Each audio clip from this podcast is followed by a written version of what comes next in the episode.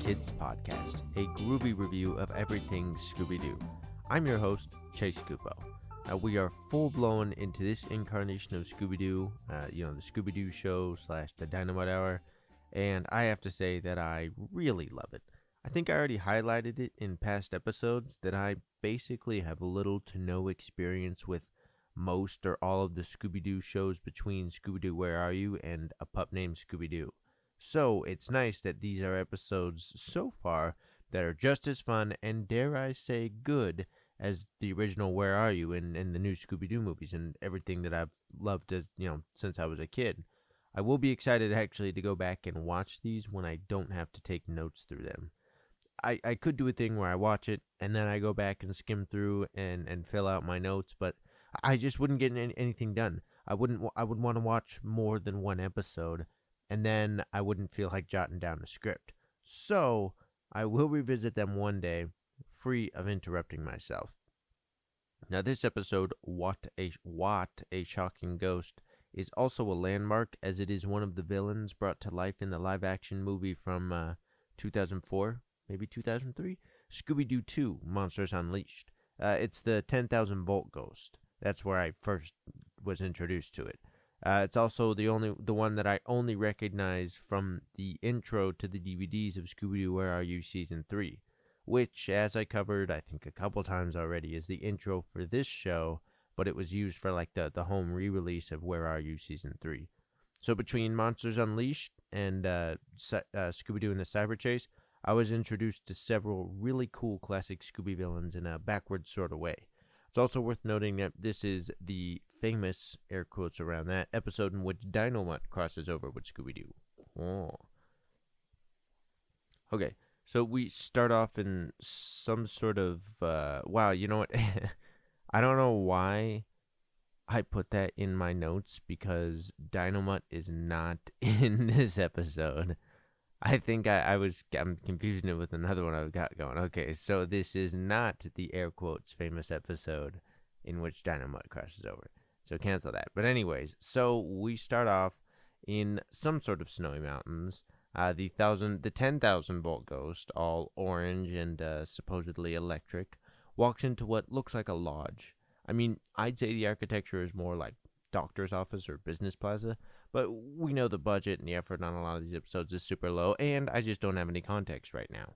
Uh, within the walls surrounding this building, there's also what looks like to be an uh, an, an electric park. You know, uh, the the ugly things you see in like a few parts of your your home city, all metal, tall, not allowed to go into them due to possible and probable death. I don't know if electrical park is the correct word, so I'm trying, hmm, half sarcastically, to describe it. But anyways, the ghost goes in, it, it melts the lock on the gate, and it enters the property ominously. Then we catch up with the gang. The gang is driving around the mountains in just the worst way. The heater is out with the temperature down to negative 20 degrees Fahrenheit outside, and they are dangerously low on gas. Daphne. Sorry, I got caught up there. Daphne says the wind the windy, icy roads make her wonder why anyone comes out to ski up here, and I wonder why they bothered if they weren't going to have the car serviced in Cookville or even fill up on gas before you literally trudge up a mountain. So I guess we're all in confu- we're all Confucius, Daphne. Uh, developing minds allow us to do the stupidest things, man. One time when my parents were dropping dropping me off at college, uh, driving from uh, Las Vegas to Orem, uh, from Las Vegas to Orem, Utah, in the winter, our windshield wiper fluid was just filled with water by the technician at a at our, our dealership because they figured we'd be in Vegas for a while. So they didn't put windshield wiper fluid, which you know doesn't freeze when when it gets cold. Well, as I mean, as fast, you know. So as we drove up through a snowstorm, icy roads, wind blowing, snow falling the whole way, we had to keep pulling over and throwing snow on the windshield, which would then clear the frost for uh, a very very short while and so we had to keep doing that. It was dangerous and angering. And seeing this episode and hearing the gang's failure to fill up on gas before they drove up the side of a mountain made me think of that. Anyways, they see a sign for Herbie's Hamburgers place in the town of Winter Haven. I like that name a lot, Winter Haven. Great. There's going to be gas and hamburgers, then more gas, I'm assuming, right? Right? The gang makes it to Winter Haven, but the whole town is a ghost town. Most places are empty and out of business. Then the town has no electricity. With the gas station closed, the gang has to either hike to another gas stop or sleep in the car.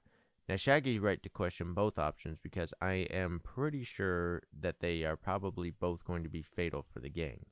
Luckily, they do see a light on in the ski lodge, which is not the building that I was talking about before with the 10,000 volt ghost. It's a completely different building. Uh, they approach, they approach, and when they knock, a rather scary masked figure opens the door. Now the gang pretty much loses it before a normal-looking white guy just pulls off the mask. It's the mayor, Mayor Dudley.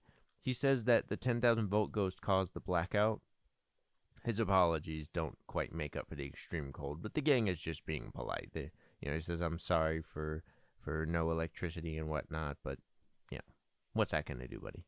Short story, anyway. A violent about the 10,000 volt volt ghost's origin.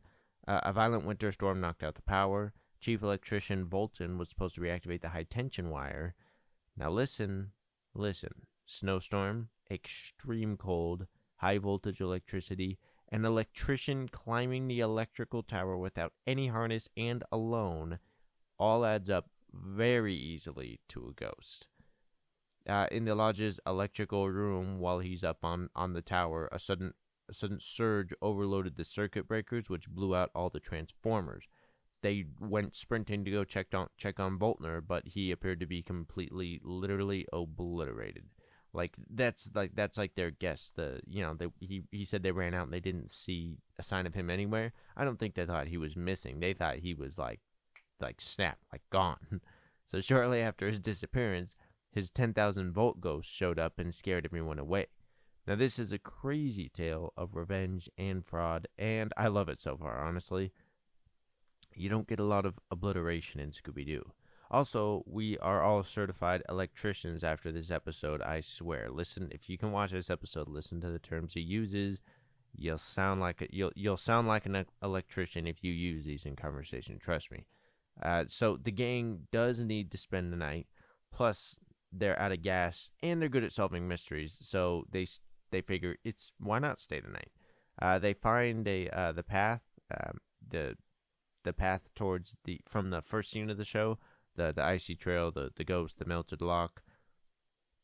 It was from the prologue, if you will, and uh, it's it's at the um, it leads into the power plant. That's that's what it's called. I called it an electrical park earlier, although I do like my term better, but it's the power plant.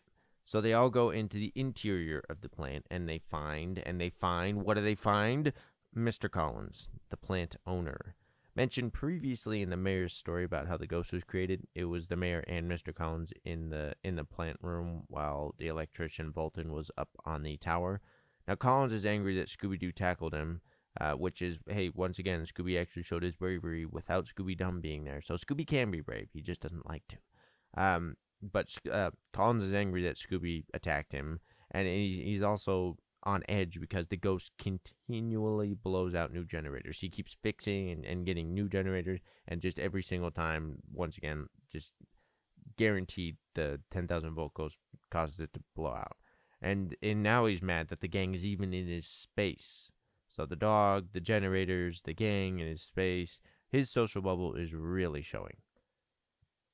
And Colin seems over the top angry right now, but I am willing excuse me, to bet that he's a really nice guy under less pressing circumstances. Or he's the ghost. There's no gray area here, my friends. Collins leaves, so the gang splits up to look for clues. Scooby and Shaggy pair up and inevitably find the ghost. Well, it finds them. Now it attempts to accost Shaggy because Scooby and Shaggy are walking around that they're they're talking about how I think they're talking about how they always find the ghost, they don't want to, or they're looking for food and they keep like turning corners or something or passing by like machinery or, or something in the background and the ghost will, will pop out behind there and try to grab them but they don't even realize it so it does attempt to accost shaggy but luckily uh, they are blissfully ignorant and while they're doing that scooby finds a cafeteria and I, I wouldn't they call it a cafeteria i guess it is a cafeteria I guess by definition, but I would say the the easier way to put it is more like a break room. So they bust in and they attempt to steal the employees' hamburgers that that were being saved in the freezer. I mean, I guess the employees all I think they actually quit according to the mayor. Or maybe but I don't know if they actually quit or if they're just not working because there's no power and there's no people. So either way, I think the Shaggy and Scooby are stealing people's food. So luckily, the ghost catches up and stops them from doing so. That's one good thing from the ghost. Thank you, Mr. Ghost. Our two friends, our two thieving friends, run into the older kids while they're running away from the, from the ghost. And now, for once, everyone sees the ghost like first try. Normally, like nine times out of ten, Shaggy and Scooby run up saying, "We just saw a ghost. We just saw an ape man or something." And the gang's like, "Calm down. You guys suck. They, they don't exist. No way, pal." But this time, everyone sees it, and the ghost chases them all. But the gang, uh, so after validating Shaggy and Scooby, which is nice, doesn't always happen, the gang makes a, a really quick and good getaway. Very solid, short chase scene. It just just bam, they really trick that ghost really easily. But um, so the ghost runs by. They drop down from their hiding spot. They find some sunflower seeds on the ground where the ghost was running. Daphne says that she saw a pet shop on the edge of town. Easy detail to miss in their situations, so good job, Daphne. Fred sends Velma, Scooby, and Shaggy to check that out, and then he takes Daphne to search Mr. Volt's former house. Because he was probably most likely obliterated. Shag, Scoob, and Velma take a rather wild ride down the road in a, uh, a snowmobile. They go crashing into the pet store. I figured it was like a, a straight pet supply store only. Much to my dismay, though, it is filled with caged animals monkeys, cats, dogs, etc. There's birds, and then etc. Uh, the kid's entrance sets all the animals off, and it's absolute chaos. There's there's sound coming from every corner of the room until Velma harnesses Mother Earth's power and yells, "Quiet!" Which immediately quells every single animal. Now, I'm jealous because my dog will ignore me to lick herself into oblivion. They find some sunflower seeds here as well, uh, which would make sense because you're in a pet store, but it's the same sunflower seeds as in the other room in the the uh, the electrical the the plant. So it's it's a, a another clue. Um, they there's also a parrot there that does a great imitation of the ghost, which scares Shaggy and Scooby. The ghost makes the weirdest noises. I wish I like wrote it down or something or tried to imitate it. I, I don't want to pull it up and do it now, but it, if if you're actually watching this episode, I think you'll agree that this the ghost makes the weirdest like groans and and it's just I don't know. It, it's not it's not scary. It's not spooky. It's just weird. But um, Shaggy thinks they can convince it, the parrot, to give up information on the ghost. It's, it's probably witnessed some of the behind the scenes activity here. And now let's ignore how parrots actually work for a moment and focus on, you know, for this moment, on how I think that nearly every animal in there would be not okay. I mean, the temperatures in all the buildings is at like like negative like 30 with no heat now. I think they said at one point in the episode they said negative negative 20 before and then they said it was colder outside, but I mean, I guess the mayor's probably feeding them and whatnot, but that just it doesn't seem like a good situation to have such such animals. Any most animals, maybe a polar bear or something. But anyway, Velma, the gang, the three of them like circle the parrot and they interrogate it, and it's funny. Uh, Shaggy sucks at it, but Velma gets the parrot to give her a hint to the mystery. Gives her a little little riddle puzzle. Uh, four words: rubber, suit, tunnel, closet. So in the storage closet, they find a wetsuit, rubber suit. So there's closet and there's rubber and suit. And Scooby tries to take it out of the closet for a better look, and he accidentally reveals the secret tunnel in the back of the closet. Boom, mystery solved. Well, that mystery, the forward mystery. The trio enters, and then a mysterious hand slams the door shut behind them. And I just got to say, imagine how cold they all are. They're in like a like a straight earthy like ice cave. Ugh. So Fred and Daphne, at the same time, are having a look around Volt's deserted lodge. Daphne attempts to fix her hair. I mean, I could only imagine the humidity and the cold air wrecking it, uh, and finds a note behind the mirror. It reads, Whereas running south westerly parcels 27, 28, 43, 44, 45. The letter's incomplete. Classic Scooby stuff right there. Random, incomplete, like ripped up letter. The trio in the tunnel contemplates their possible impending doom before they decide to go further down the tunnel and look for an exit. They find a ladder that does lead them back up to the power plant. I can't remember power plant. I keep thinking electrical park. They all go back to Mayor Dudley's office. So those three and then Fred and Daphne all all uh, meet up at the the mayor's office to present their findings. Joining them for some reason yet to be determined as I wrote the sentence is Mr. Collins. I would like to point out that Fred speaks and his eyes are just so black and beady, and then he blinks far too much for a human being for a few moments. So uh, Fred's definitely on his twist right now. Uh, Mr. Collins offers to check the real estate records tomorrow for info about the ripped note that Daphne found. So he grabs the note and says that, and then Fred snatches it back from Collins and says, We're going to go check it out right this instant.